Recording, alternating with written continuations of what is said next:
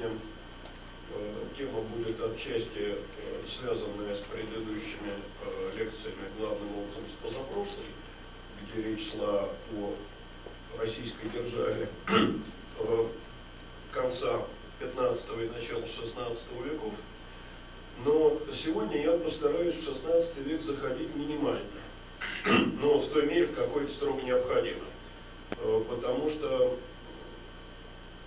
все-таки э, той теме, о которой я сегодня буду говорить, есть некий рубеж. Рубеж этот главным образом проходит по самым первым годам э, 16 века, и поскольку, ну, по крайней мере, на сегодняшний день предполагается в следующем году этот курс продолжить разговором как раз о 16 и, может быть, 17 столетиях, э, то, ну, в общем, не опережать события постараюсь. Сегодняшняя тема внешнеполитическая.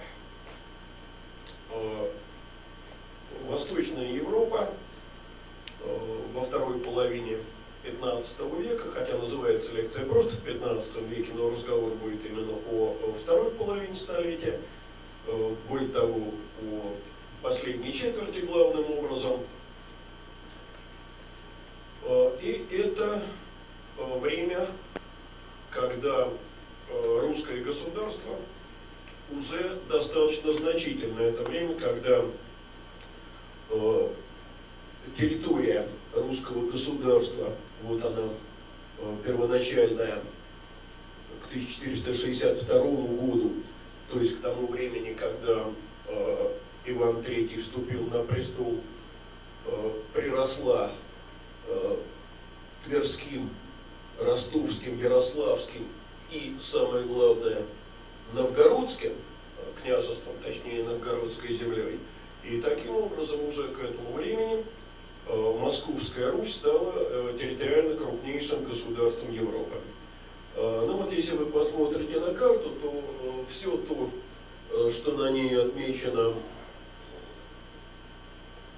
скажем, зелеными цветами или желтыми, это то, что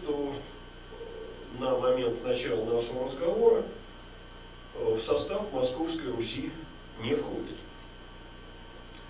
И э, добавим, э, что в 1480 году Московская Русь освободилась окончательно от зависимости от Орды, от того, что когда-то называлось татаро-монгольским игом, сегодня чаще называют или ордынским игом или просто зависимостью от Орды, потому слово иго тоже стало у нас под вопрос.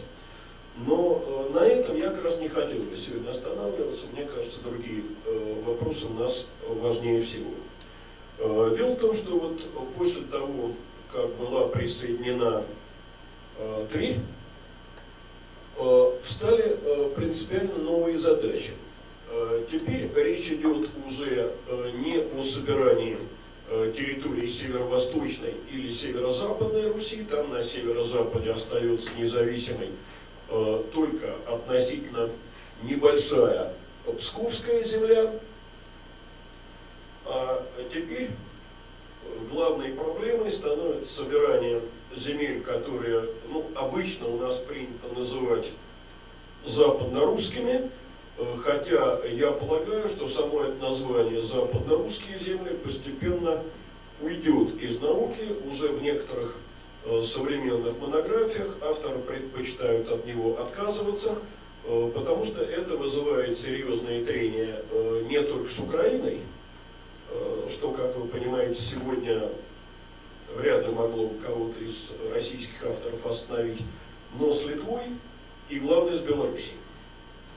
Э, поэтому, ну вот в частности, э, в книге Михаила Крома, э, которую я очень активно использовал при подготовке сегодняшней лекции, она называется «Между Русью и Литвой», о территориях, скажем, белорусских и даже отчасти смоленских он предпочитает говорить не как о западно-русских территориях, а как о Литовской Руси.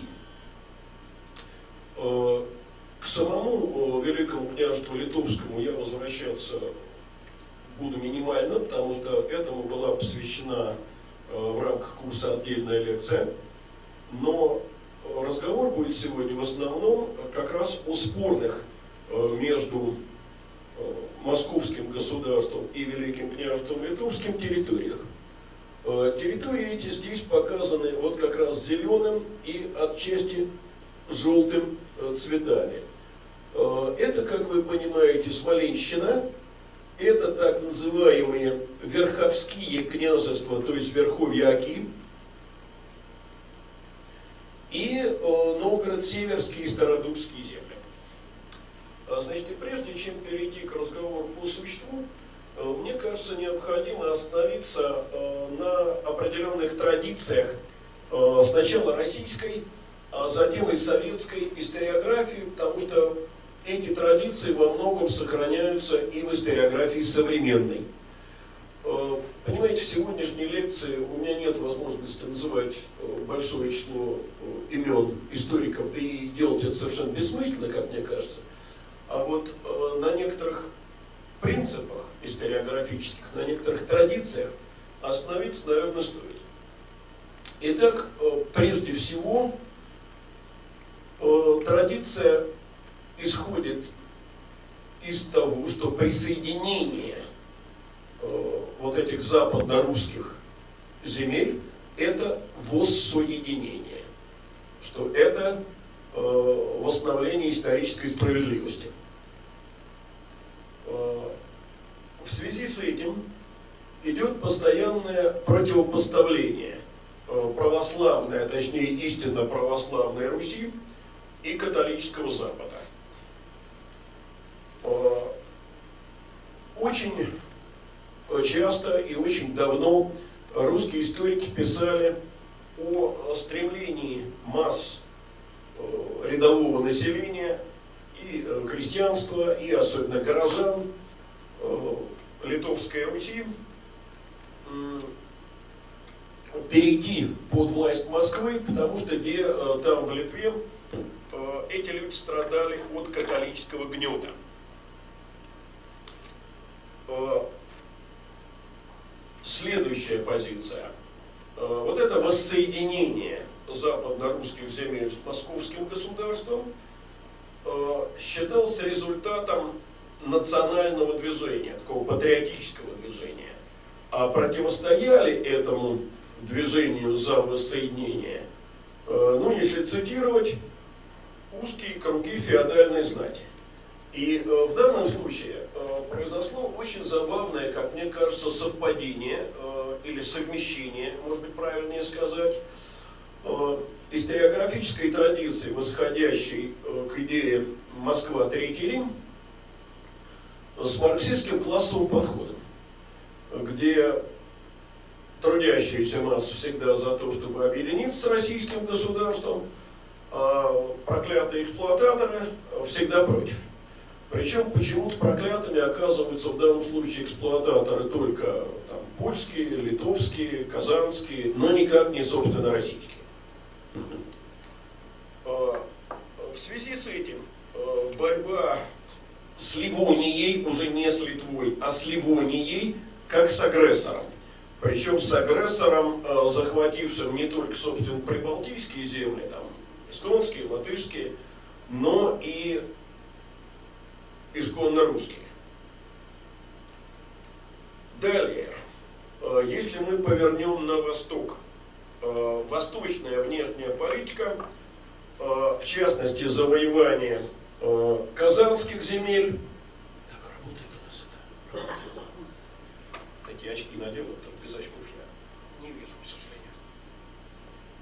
Да, вот завоевание Казанского ханства и вообще земель Поволжья рассматривается только и исключительно с точки зрения интересов российского государства, того, что оно от этого выиграло, и с другой стороны рассматривается как восстановление исторической справедливости. Э, потому что вот э, татары, Казанское, в частности, ханство, наследники Орды, и завоевание Казани – это своего рода историческое возмездие э, после долголетнего ордынского ига. Ну вот, э, давайте попробуем э, представить себе, что в такой же логике стали бы рассматривать сегодня, ну, скажем, российско-французские отношения, и отталкивались бы мы от Отечественной войны 1812 года. Да, в общем-то, и с Германией эта война закончилась по историческим меркам совсем не так давно. Всего каких-то там 70 с небольшим лет назад, но строить эти отношения по принципу исторического возмездия никому не приходит в голову. А, и, наконец, последнее, на какой традиции хотелось бы остановиться, она, к сожалению, сейчас снова становится очень актуальной и очень востребованной, конечно, не в науке, но в публицистике.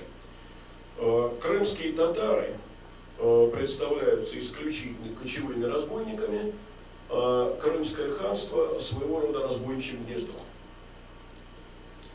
Вот все эти построения, при всей своей традиционности, в общем, конечно, совершенно архаичны.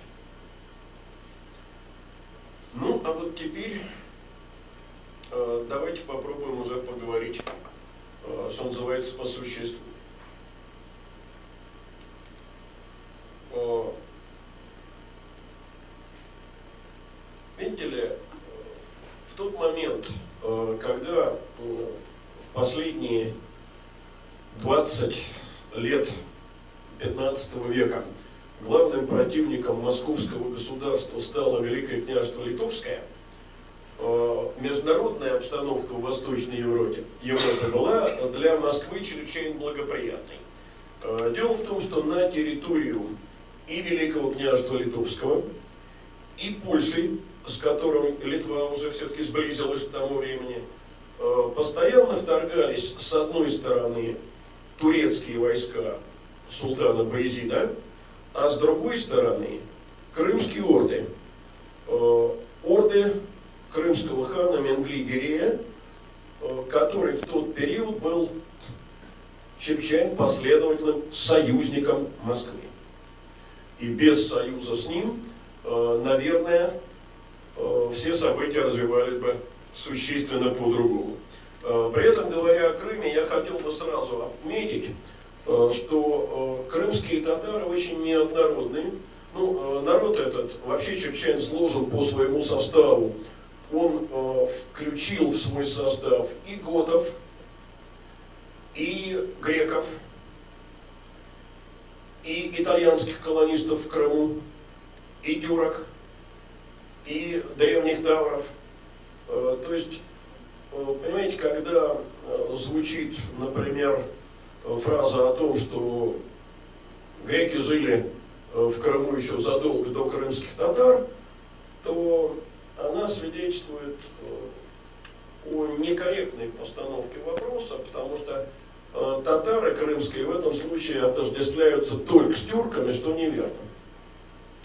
Так вот, э, если в Северном и Степном Крыму татары действительно были скотоводами и кочевниками, а еще большей степени они кочевниками были в Ногайских степях к северу от Перекопа, Э, то на южном берегу никакие кочевья невозможны. Э, там люди занимались ремеслом и садоводством. И поэтому ни в каких набегах они отродясь не участвовали. Э, ну, в 1484 году, то есть это за год до того, как была присоединена Тверь, турки овладели устьем Дуная, находившийся там крепостью Килии. Ну, здесь это, к сожалению, показать нельзя. И устьем другой реки, Днестра. Там находилась крепость Белгород. Соответственно, Килию Турция рассматривала как плацдарм для продвижения венгерские владения и отчасти молдавские, а Белгород как плацдарм для продвижения, соответственно, в польские и русские земли, находившиеся в составе Великого княжества Литовского. И э, вплоть до начала 90-х годов э, польские, литовские, молдавские войска, я имею в виду э, молдавского господаря Стефана э, Великого, это вот его дочерью была невестка Ивана III, Елена Волошанка, Елена Стефановна, они довольно дружно отражали турецкие и крымские набеги. Единственное, что отвлекал Менгли-Гирея от э, набегов на территорию Литвы и Польши, это э, действие так называемых Ахматовых детей, э, то есть Орды. Но дело в том, что ордынцы, Орда в это время уже в состоянии глубокого разложения, э, были союзниками ненадежными, э, потому что она раздиралась противоречиями, и э, сами ордынцы не прочь были пограбить э, территории, принадлежавшие их союзникам. Ну, как я уже сказал, э, главный объект соперничества в это время уже не Новгород, а Верховские княжества. Ну, вот о Верховских князьях придется в с этим поговорить несколько подробнее. Значит, частично это Гедеминовичи. Э, в частности, к Гедеминовичам принадлежали э, Бельские. Э, значит, Бельским, ну, попозже немножко покажу, на другой карте принадлежал город Белая и Трубецкие. Вот их главное владение Трубчевск.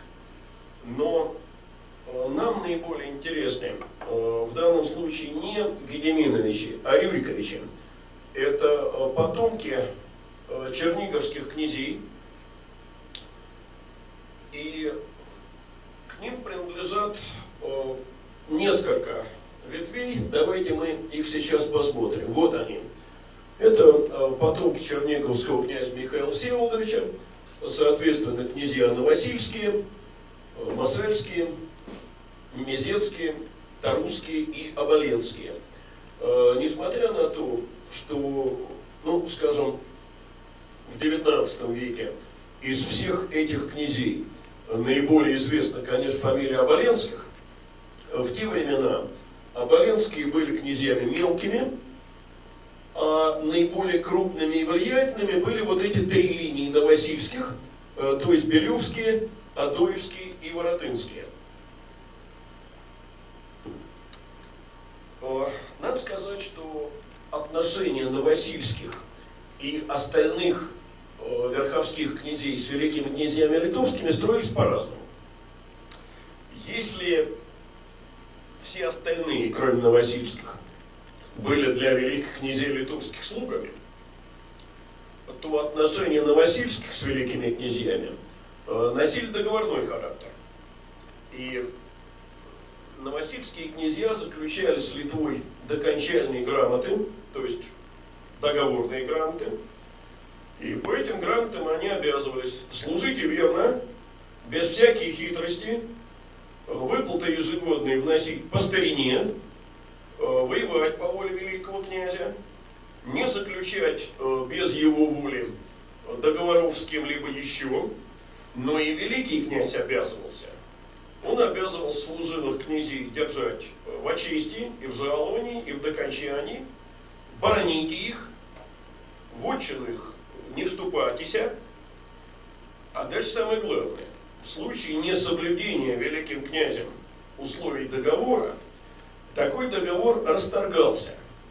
Вот, э, понимаете, если удельные князья в Московской Руси э, пользовались почти э, теми же полномочиями, то есть они точно так же должны были служить по старине, воевать, не вступать в какие-то внешнеполитические отношения. И точно так же они судили своих людей по всем делам, а великий князь в их удел вступаться не мог, то вот здесь у нас будет различие. Дело в том, что ни о каком расторжении отношений между великим князем Московским и удельными князьями, то есть его братьями и племянниками, речи быть не могло. А здесь говорилось так, что если э, великий князь условий договор не выполнит, то с нас целование долов, а нам воля. Э, то есть перед нами классический вассалитет, э, очень похожий на э, вассалитет западноевропейский, имели Воротынские, Адоевские, кажется, в меньшей степени Белевские, своих бояр, своих слуг, жаловали им за службу села, причем именно по формуле жаловал есть,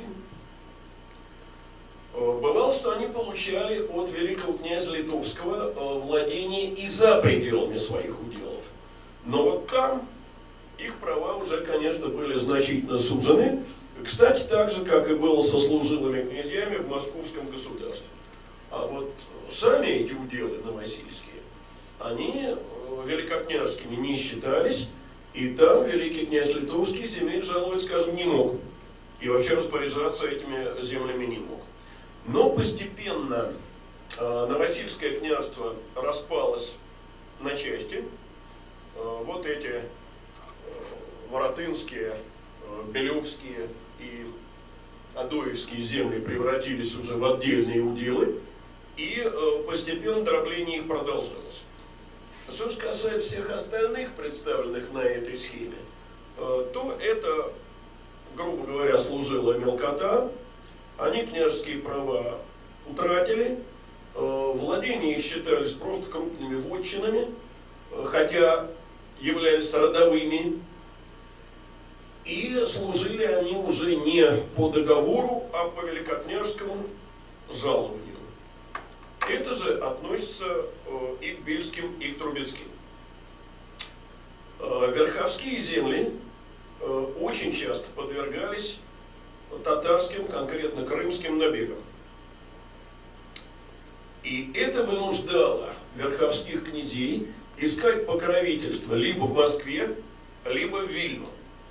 Известна грамота Менгли-Гирея, в которой он требовал верховских князей дань объясняя это так. Из старины адоевских городов князи давали Исаку тысячу алтын. И э, совершенно понятно, что новосильские князья э, в этой ситуации стремились э, служить э, тому из крупных соседей, то есть Вильну или Москве, которые в данный момент могли обеспечивать наиболее эффективную помощь. Э, при этом они оставались субъектами межгосударственных отношений. Они переходили с литовской службы на московскую и с московской на литовскую со своими владениями. Известно, что в 1490-х годах э, Иван III э, писал Казимиру IV, э, великому князю литовскому и польскому королю, следующее. «Ведомо королю, что нашим прежним великим князем, да и литовским великим князем – те князи на обе стороны служили со своими вотчинами. Вот эта формула служили на обе стороны применялась именно и только к Новосибским. Но у новосибских князей были еще любопытные соседи, и вообще у верховских. Это так называемые северские князья, и это уже не просто Рюриковичи, а это чрезвычайно близкие родственники Московского Великокняжеского дома. Вот они. Э, дело в том, что еще э, в 1454 году, сразу после того, как закончилась так называемая феодальная или династическая война в московском государстве, э, в Литву бежали, во-первых, Иван Дмитриевич Шемякин, Э, соответственно, получается э, троюродный брат Ивана Третьего, и э, Иван Андреевич Можайский, э, двоюродный брат Василия. Э, получили они в Литве немало.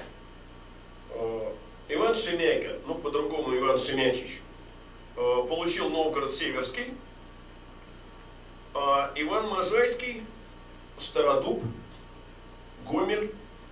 и даже Брянск.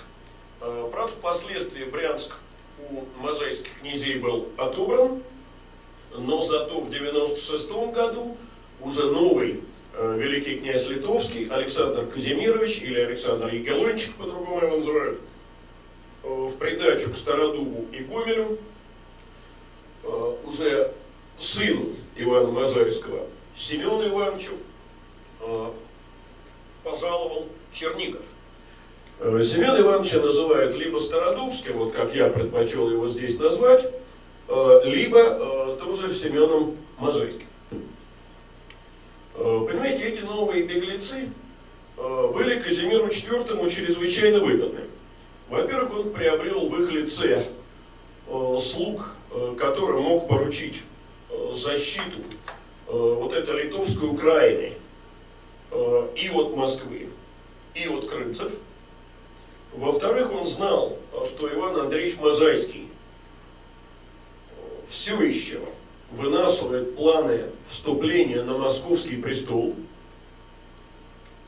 и, соответственно, свержения Василия II. И поэтому это были такие слуги удобные, на которых можно было здесь положиться. В отличие от верховских князей, северские принимали очень активное участие в военно-политической жизни самого Великого княжества Литовского. Э, ну, например, в 97 году э, Семен Стародубский и э, Василий Шемячич участвовали в польско-литовском походе в Болгарию. Ну, я напомню, что Василий Шемякич у нас когда-то речь заходила. Э, я говорил, по-моему, о том, что Василий III вызывал его в Москву, тот ехать отказывался до тех пор, пока митрополит не снабдит его так называемой опасной грамотой или гарантией безопасности. Из-за этого даже пришлось в Москве митрополита поменять, потому что митрополит нестяжатель давать такую грамоту отказался – и ушел на покой, а вступивший э, на епископскую, простите, на митрополичью кафедру Иосифлянин Даниил с готовностью такую грамоту дал, Шемяч приехал, ну и, конечно, почти сразу же попал в тюрьму, где и умер через несколько лет. Но до этого еще далеко, э, потому что это времена э, Василия Третьего определенная опасность, связанная с северскими князьями, э, для великих князей литовских, конечно, существовала, но Вильно ее, по-видимому, не осознали вовремя. Заключалась эта опасность как раз в том, э, что э, владения северских князей могли превратиться в полноценные уделы. Ну, северские князья, как и верховские, конечно, тоже имели свои полки, своих бояр, и, кстати, среди этих бояр были в том числе и те, э, кто бежал с ними в свое время еще из московских владений. Э, войну, которая началась уже э, в 1987 году между московским государством и Вильно, Александр Александрович Зимин в свое время назвал странной войной. Но только по сравнению с той странной войной, которую мы знаем во Второй мировой, помните, когда э, Франция и Великобритания э, войну Гитлеру объявили, но не вели, фактически, здесь было все наоборот. Война велась, но никогда не объявлялась.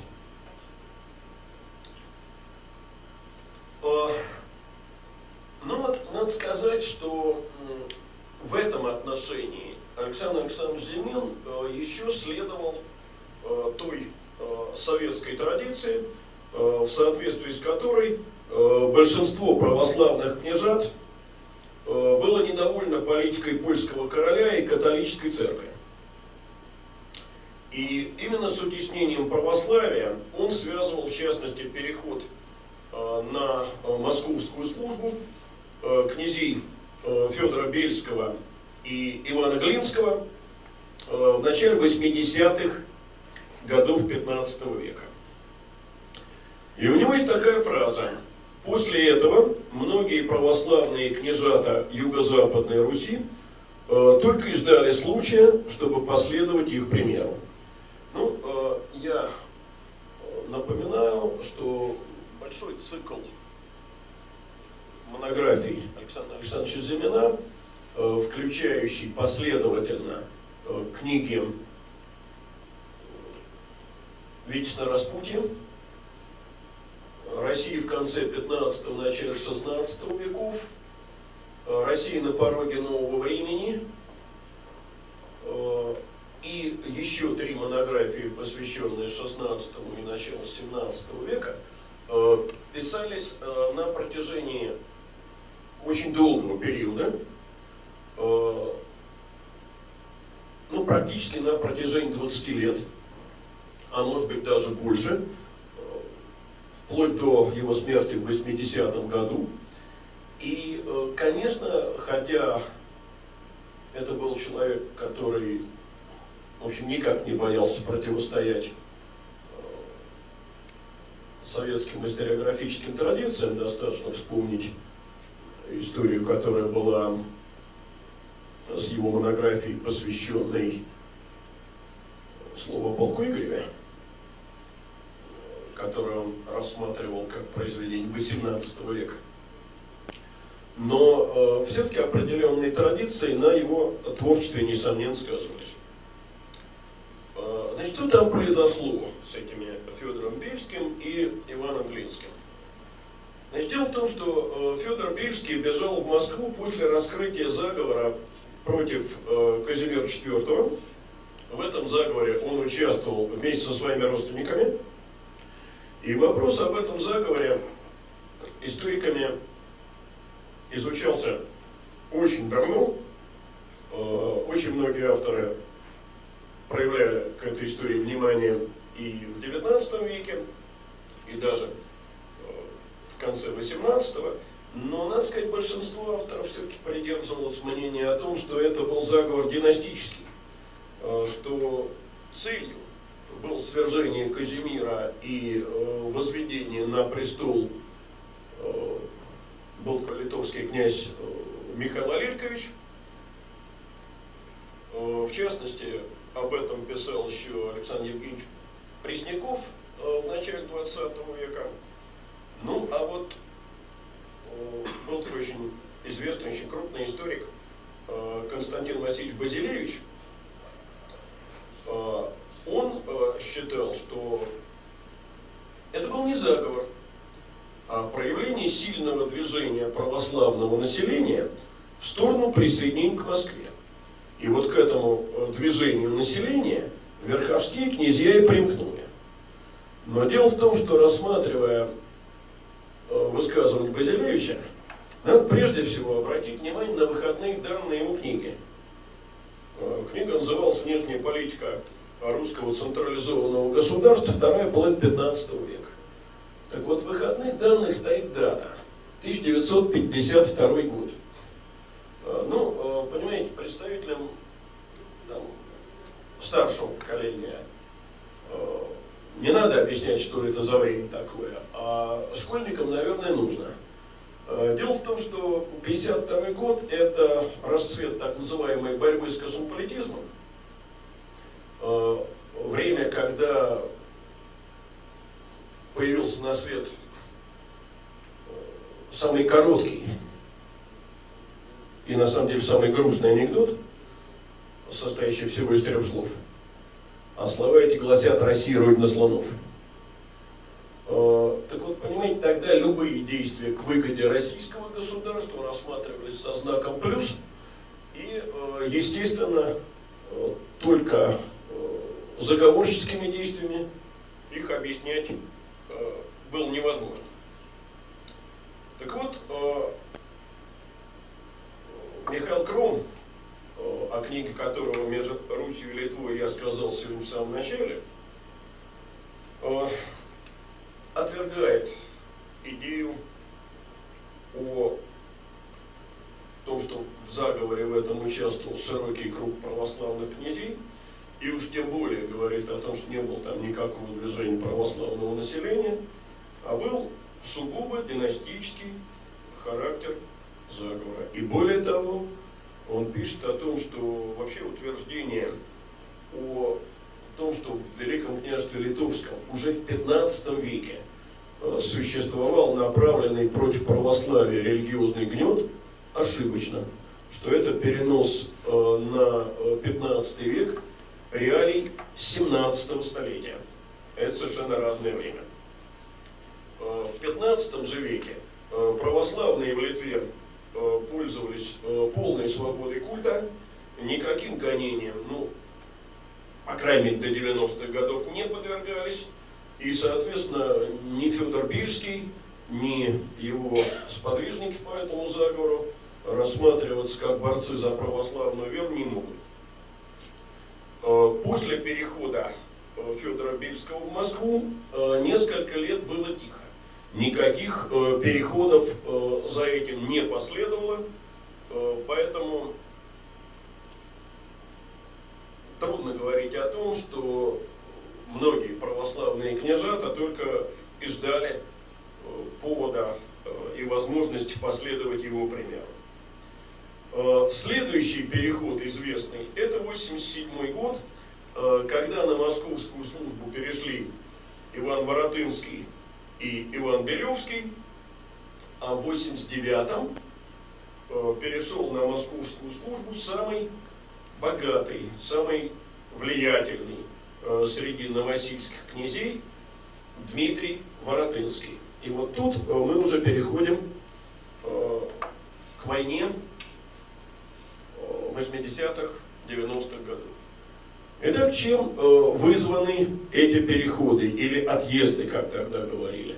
Ну, во-первых, просто ростом могущества Москвы и расчетом на то, что более могущественное государство предоставит более эффективную защиту.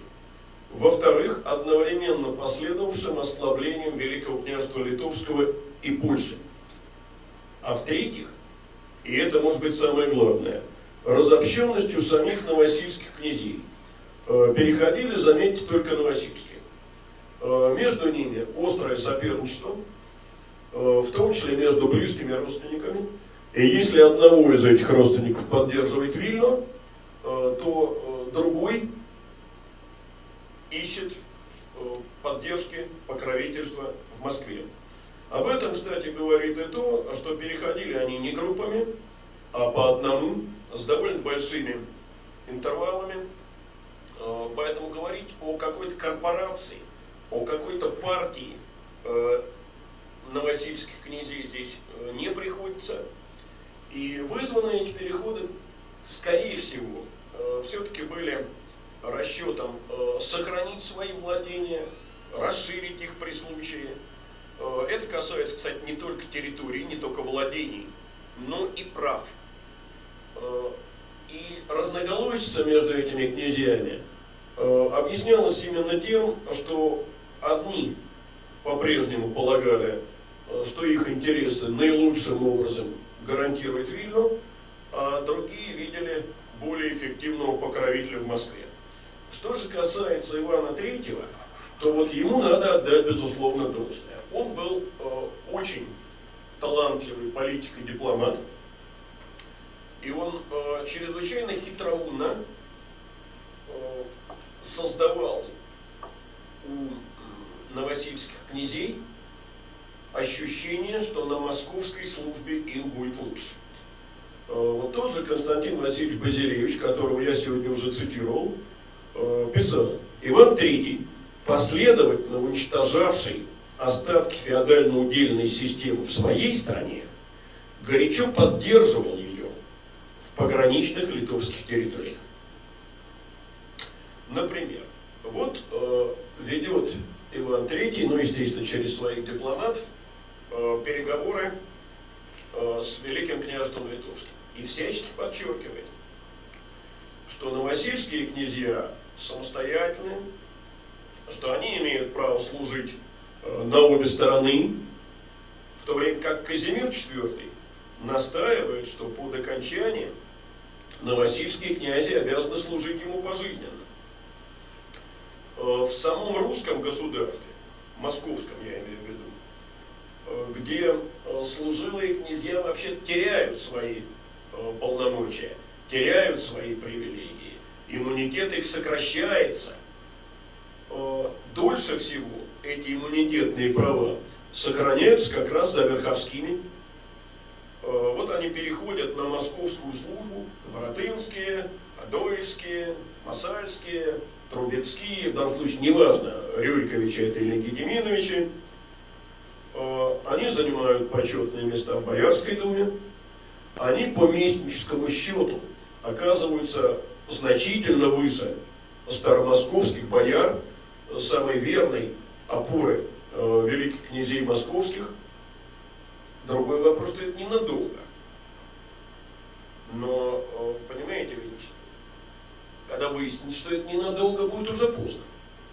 И э, новосильские князья, по-видимому, э, польстились э, на вот эти уловки и посчитали, по крайней мере, многие из них, что московский государь действительно стоит на страже их интересов.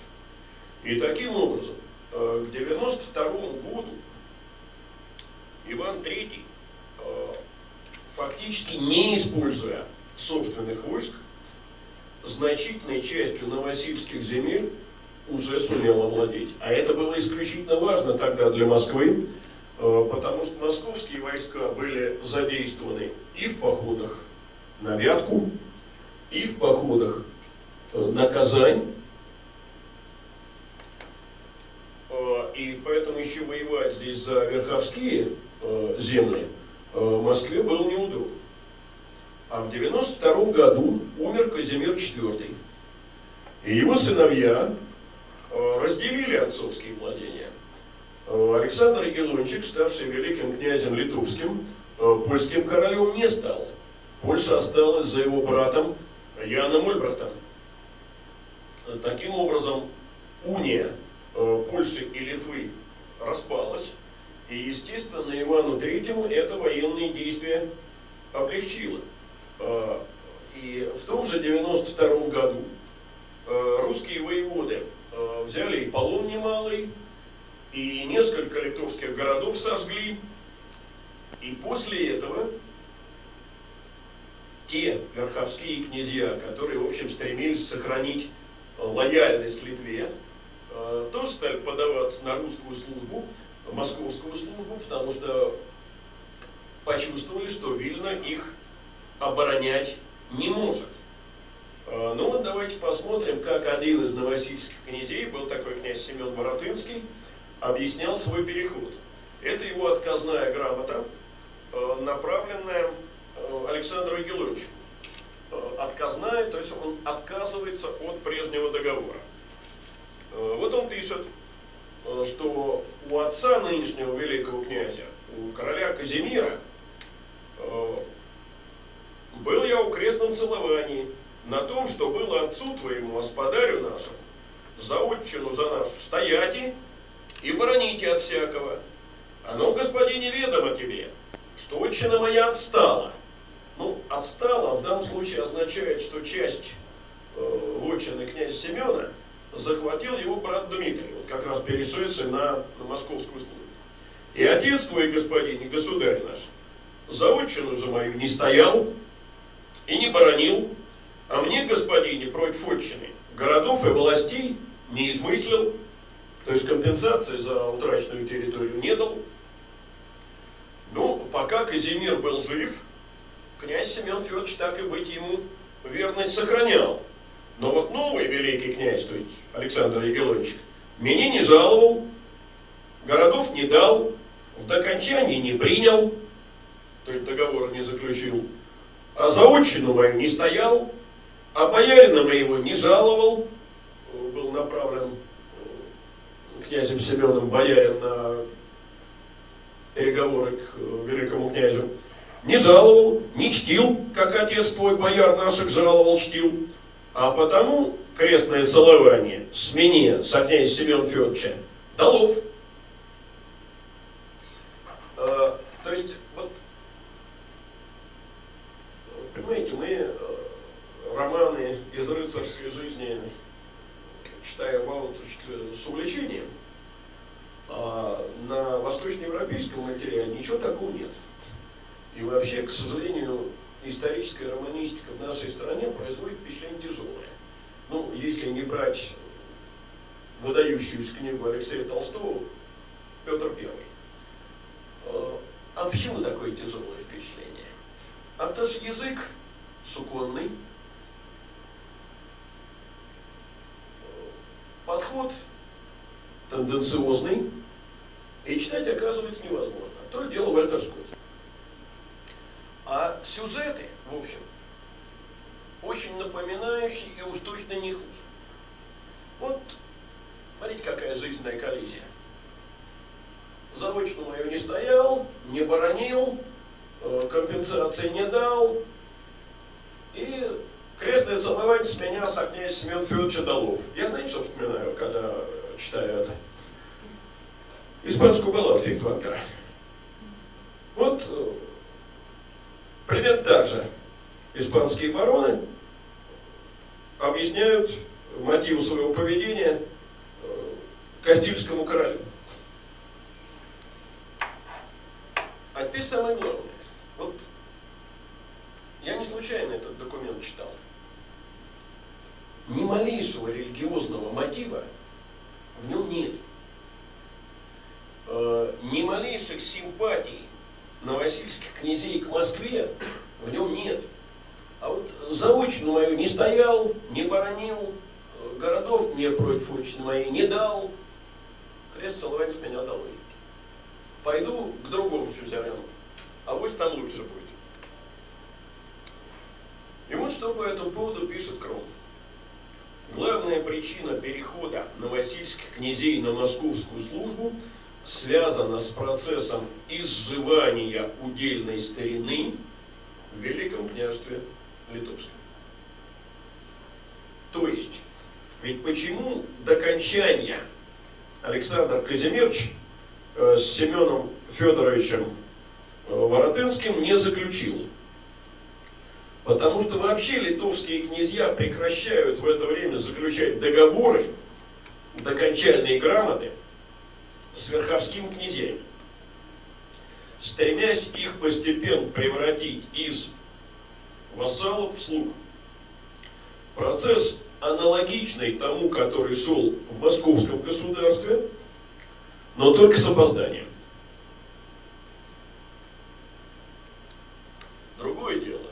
что когда э, мы читаем о централизации э, Московской Руси, э, то слово централизация у нас звучит, знаете,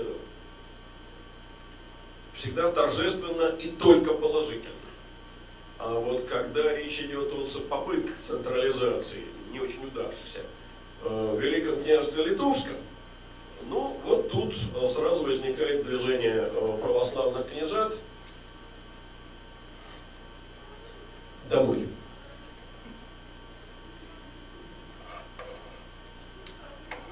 А, действительно, после 1483 года а, литовские князья настаивали на том, что верховские должны служить Литве наследственно, без всяких докончаний. Но а, беда в том, что сил у Литвы не было ни их защищать, ни потери им возмещать. А Иван III обещал что и вотчины они удержат, и старинные княжеские права будут соблюдены. Вот э, на этом фоне, э, в ситуации, когда Литва явно проигрывала, э, Александр Казимирович предложил Ивану Третьему мир и, более того, посватался к его дочери, к Елене Ивановне. Но переговоры он пытался свести с позиции выгодной и поэтому предпринял поход, пытаясь отбить захваченные города. Поход провалился. А, русские войска, напротив того, а, вторглись а, в литовские владения и осадили Вязьму. А это город чрезвычайно важный на пути к Смоленску.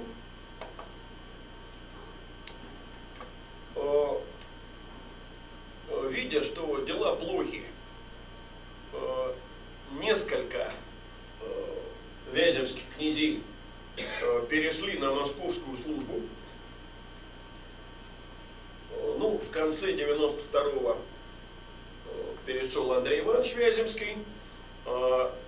Зимой 93-го почта Вязем была взята. Прочих вяземских князей привезли в Москву как пленных. Но тут Иван III предпочел их пожаловать. Князь Великий пожаловал их в отчинную Вязьмою и повели им себе служите. Всех, кроме одного, кроме самого старшего. Э, был такой князь Михаил Бич э, который верность Литве сохранял до последнего, но вот его князь Великий не пожаловал, а послал его в Двинскую землю, где тот умре в железях. Так тоже бывало. Э, в 93 году Александр Казимирович просил о поддержке брата. Польская помощь не приходила, зато Иван стал договариваться не безуспешно о союзе э, с мазовецким князем Конрадом, Мазовия, один из районов Польши, а заодно и с Молдавией. Э, это было время, когда положение Елены Стефановны при московском дворе еще не пошатнулось, и поэтому э, Стефан Великий, в общем, колебался. Не складывались отношения только с империей. Дело в том, что э, император Максимилиан настойчиво добивался, кстати, как и Папа Римский, на вступление Ивана III в антиосманскую лигу. А вот этого Москве тогда совсем не хотелось. Э, потому что э, турки были для Москвы союзниками. Союзниками как раз по борьбе с Литвой и Польшей. Э, мир, о котором так ходатайствовал Александр, Александр Казимирович, был заключен в феврале 1494 года. На следующий день Александр и Елена Ивановна были обручены. Э, при этом Александр обещал, что он не будет жену нудить переход в православие. И устанавливался союз по замечательной формуле, а кто будет мне друг, то и ему друг, а кто будет мне не друг, то и ему не друг. Э, при этом э, Вяземские владения и Верховские владения перешли к Москве. Правда, не все. Потому что вот э, города, сейчас э, ну вот посмотрите, вот эта территория, которая присоединялась, а вот Мценск и Масальск, их пришлось вернуть, да, и месяц тоже. Хотя они э, ранее э, были захвачены. Э, при этом Иван III обещал, что он в Александра Смоленск, Брянск, другие города вступаться не будет.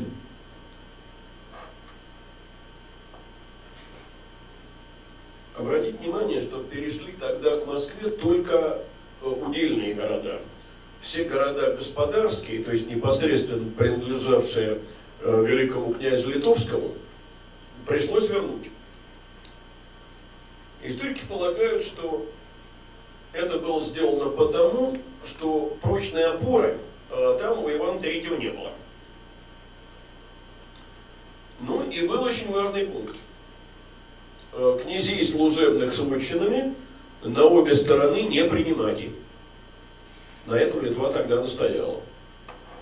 Э, переговоры с Литвой вели князья, которых я уже упоминал в лекции о складывания державы.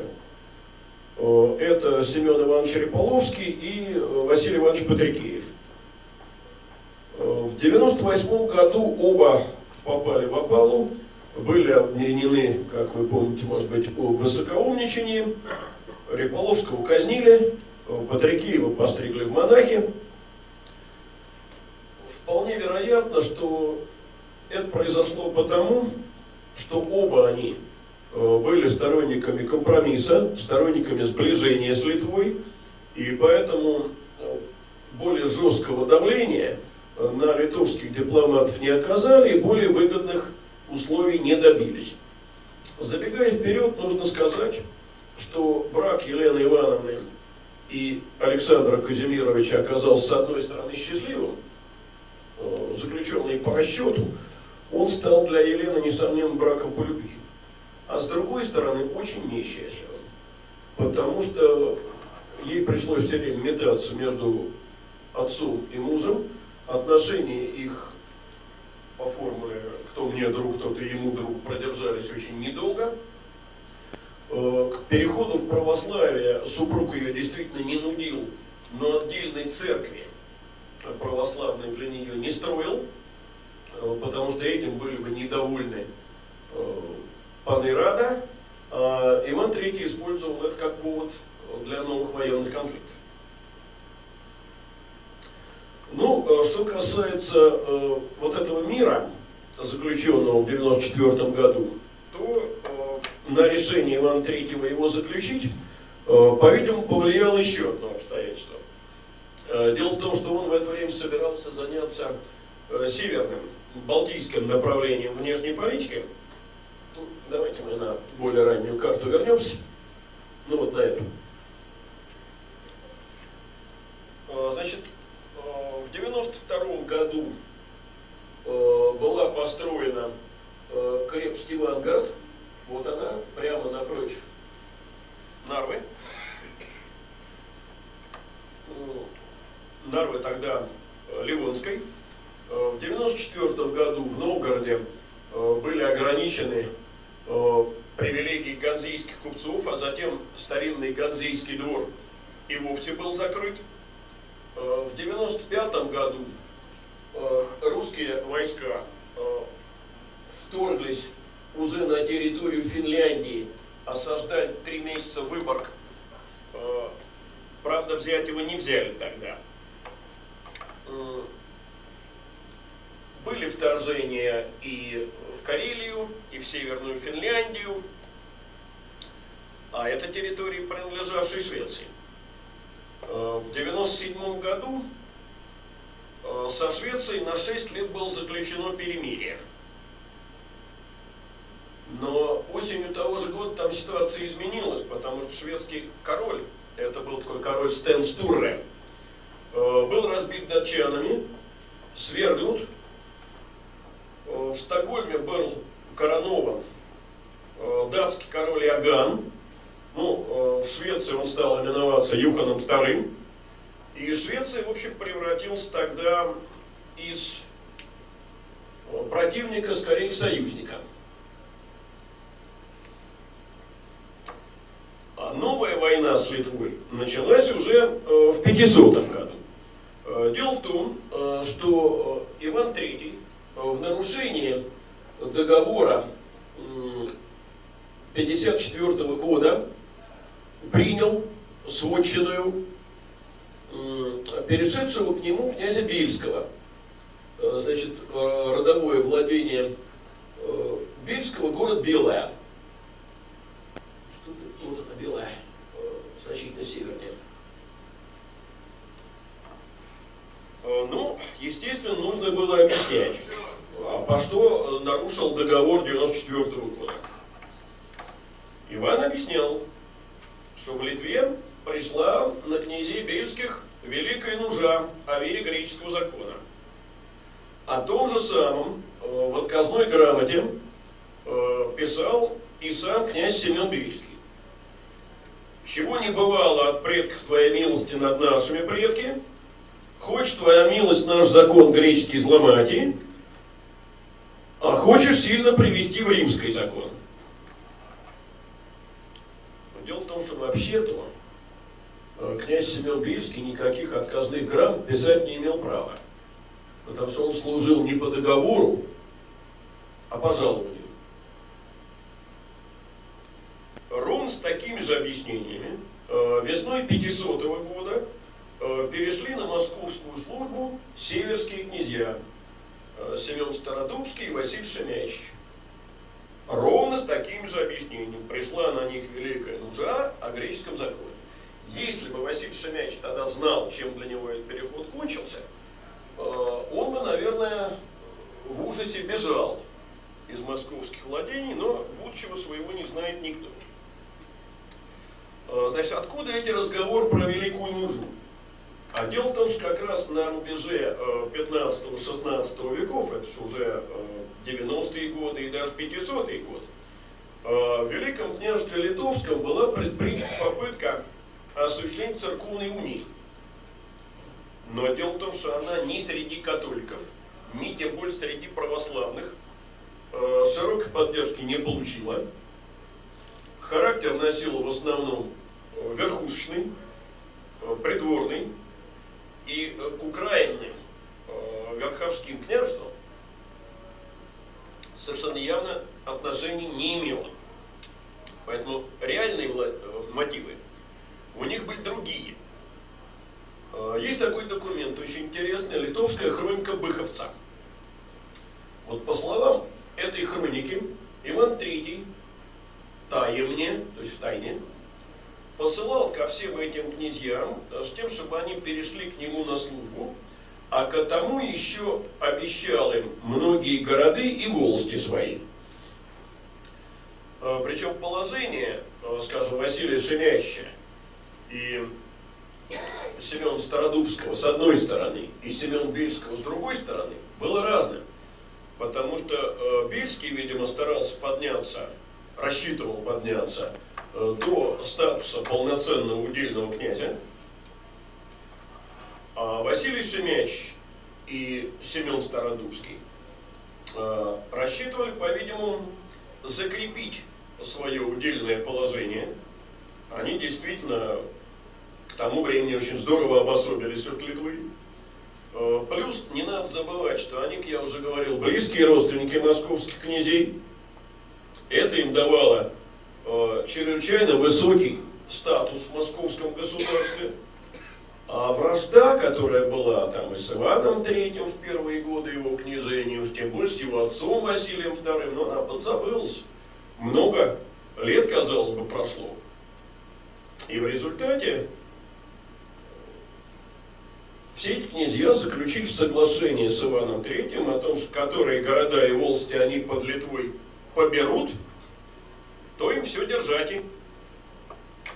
И вот э, в мае 500 -го года русское войско выступило в поход. Вот посмотрите, пожалуйста. Видите, захват Брянска. Э, командовал этим э, войском видный московский воевода Э, Яков Захарич, ну, от его брата родного, от Юрия Захарича, произойдут впоследствии Романовы. Так что это действительно очень высокопоставленная семья.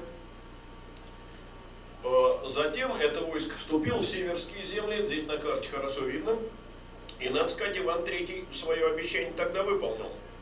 Э, владения Семена Стародубского и Василия Шеменча были э, серьезно расширены. А главным направлением э, стал Смоленск.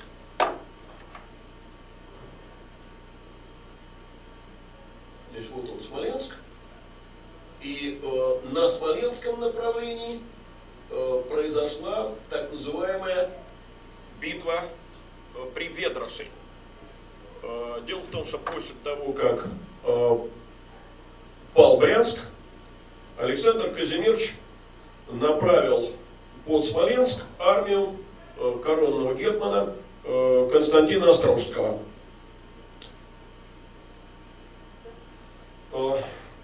Войска Константина Острожского выдвинулись к городу Дорогобужу и вышли Э, на реку Ведрош, на приток Тросный. Э, сама битва состоялась 14 июля. Сначала э, литовцы русский передовой отряд разбили, э, после чего перешли э, на правый берег Тросны. Совсем Здесь их встретили главные силы русских э, под командованием э, действительно выдающегося полководца Дмитрия Щини. Шесть часов битва продолжалась, э, и решил ее исход удар засадного полка. Э, после чего литовцы обратились в бегство и уже позднее, вот здесь, на реке Полме, состоялся окончательный разгром э, литовского войска. Э, в плен попали и сам Константин Острожский, и другие воеводы. И, конечно, битва на Ведроше э, поставила Великое княжество Литовское просто на грань катастрофы. Э, на помощь Польше рассчитывать не приходилось из-за крымских набегов, э, но посольство совместное Польша и Литва в Москву прислали. Когда поляки потребовали города, захваченные Литве, вернуть и с Великим княжеством замириться, Иван III ответил, что те города его вотчина. Э, почему они его вотчина? Они же никогда Москве не принадлежали. Ну, по-видимому, потому что уже была принята такая внешнеполитическая теория, что, что входил когда-то во владение киевских князей, то наша отчина, не забываем, что это время, когда формировалась э, теория, согласно которой э, великие князья московские, потомки великих князей Владимирских восходит к самому Августу Кесарю, а шапка Мономах получена Владимиром Мономахом от его деда Константина Мономаха. А, почему Иван III на фоне побед согласился на переговоры с Великим княжеством? А он в это время готовился к войне с Ливонией. И в 1501 году э, был э, поход в Ливонию. Э, ливонцы тогда добились успеха, взяли город-остров, который находится неподалеку от Пскова, пытались овладеть крепостью Изборска, этого сделать не смогли. Но поддержки орден не получил, нет Тевтонского ордена, тот воевал с поляками, нет папы. Кстати, папой был печально известный Александр VI Борджия в то время.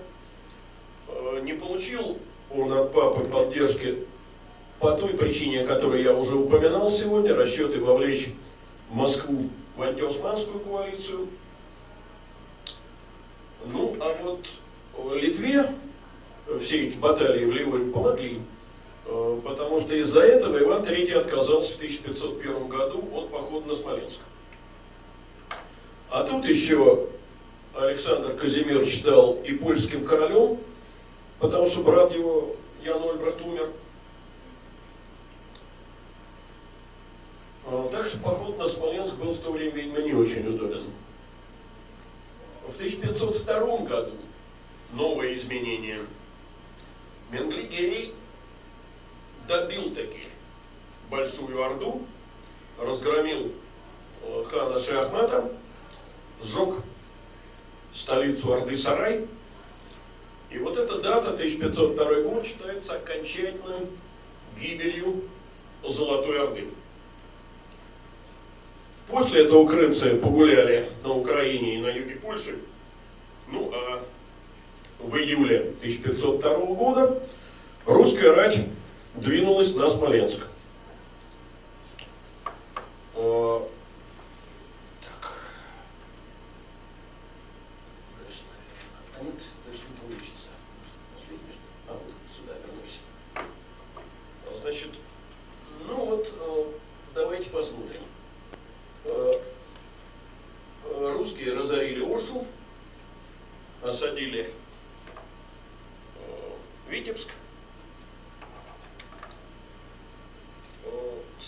осадили, но взять его тогда не смогли.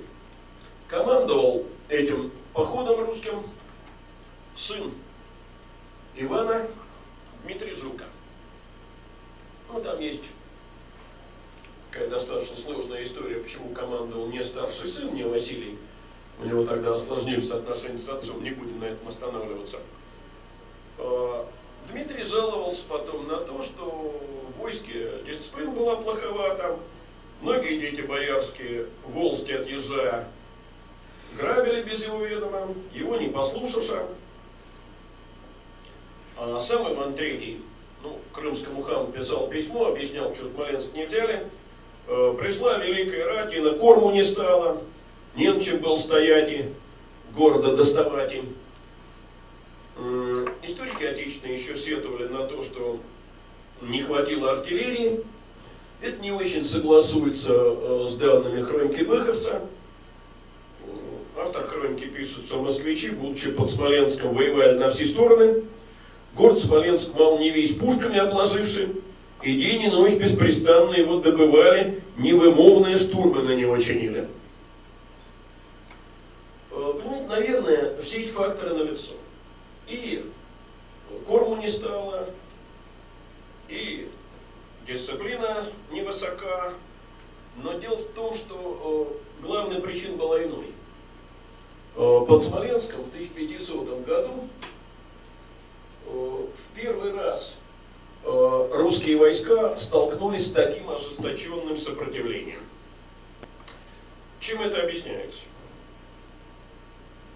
Ну, прежде всего, позиции горожан. Понимаете, до 500 года русские войска брали в основном малые украинные город, городки. Городки принадлежали либо верховским, э, либо это были господарские города, но малые. Э, города, принадлежавшие верховским князьям, вообще своей позиции не имели. Они полностью подчинялись своим князьям. Куда бы те ни переходили господарские города оставались Литве лояльны. Они стариной литовской дорожили, э, добровольно менять подданство не собирались. Если капитулировали, то при первой возможности в литовское подданство возвращались, и Москве присягнули только после того, как стало понятно, что Литва защитить их не в силах. А вот крупные города, это Смоленск, Витебск, Полоцк, вот они сопротивлялись до последнего, выдерживали длительные осады, и поэтому после 500 года война стала требовать гораздо больших усилий. Э, присоединение новых городов замедлилось, а после 514 года, когда Смоленск был взят, прекратилось.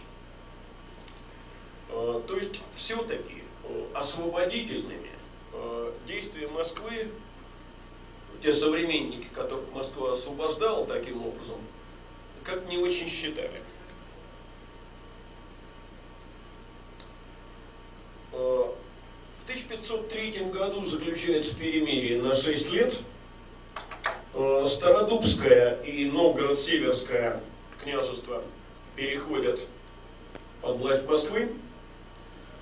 Масальское, Трубецкое княжество, а также города Брянск, Дорогобуш, Мценск, Торопецк, Белая тоже переходит под власть Москвы. Ну вот,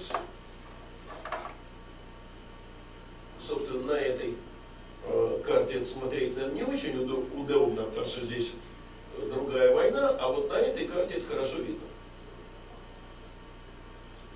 Вот э, территории, которые были к Москве присоединены, э, выделены здесь таким бледно-розовым цветом. Э, кстати, тогда же было заключено перемирие с Ливонией, но там границы не менялись. Вот так на Западе заканчивается 15 э, век. И буквально несколько слов э, хочу сказать о восточном направлении. Поход на Казань Москва начала в 1482 году я говорил о том, что как раз очень важно было для э, Москвы использовать э, силы верховских князей, а не собственные, потому что в начале 80-х э, совершаются походы на Казань и на Вятку. Собственно говоря, воевать с Казанью тогда даже не пришлось. Потому что когда э, казанский хан Ильхан э, узнал о приближении московских войск к Нижнему Новгороду, он э, немедленно объявил о подчинении Москве, но, видимо, Москву это не удовлетворило, потому что спустя три года был предпринят новый поход, и на этот раз на Казанском престоле был посажен московский ставленник, малолетний хан Мухаммед Эмин.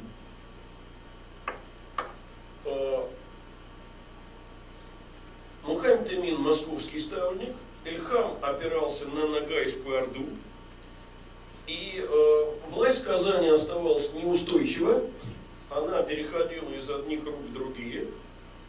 После того, как в 87 уже году Ильхам захватил Казань в очередной раз, э, под Казань была двинута большая московская рать. И 9 июля 87 года Казань впервые капитулировала и впустила э, московские войска в город. Можно сказать, что Казань оказалась тогда в вассальной зависимости от Москвы. И эта зависимость длительная, она продолжалась вплоть до 1521 года. Изменилась ситуация после того, э, как испортились отношения с Крымом. А вот почему они испортились? Э, дело в том, что после того, как в 1502 году э, Менгли-Гирей взял сарай, общий враг на востоке исчезает. И в конце жизни Менгли-Гирей разрывает союз с Москвой, 1507 э, год, первый крымский набег на русские земли, значит, это начало 16 века, прежде не было. С 1512 набеги эти становятся постоянными. Заметьте, крымцы никогда не захватывали территории.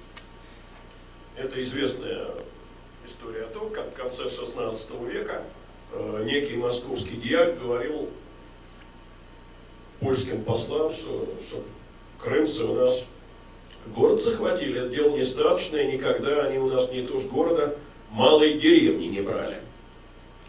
Крым вообще не вел захватнической политики. Крымцы разоряли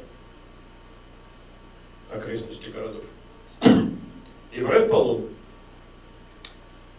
Ну, а с 1519 года э, Крым, опиравшийся на Турцию, включился в борьбу за Казань. И вот с этого времени и вплоть до взятия Казани, соответственно, уже в 1552 году, в Казани правили, сменяя друг друга, крымские и московские ставники. Вот та картина международной обстановки в Восточной Европе, с которой я хотел сегодня вас познакомить она выглядит, может быть, не так патриотично, но более реалистично. Спасибо.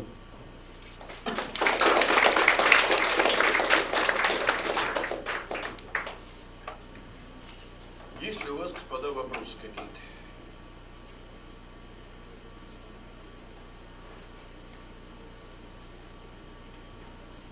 Видимо, я вас подробностями замучил не случилось вопроса, да, но вот, э, понимаете, главная э, мысль заключается в том, что это была борьба за территории между феодальными государствами, совершенно не имевшая отношения ни к каким э, религиозным и национально-патриотическим факторам. Спасибо.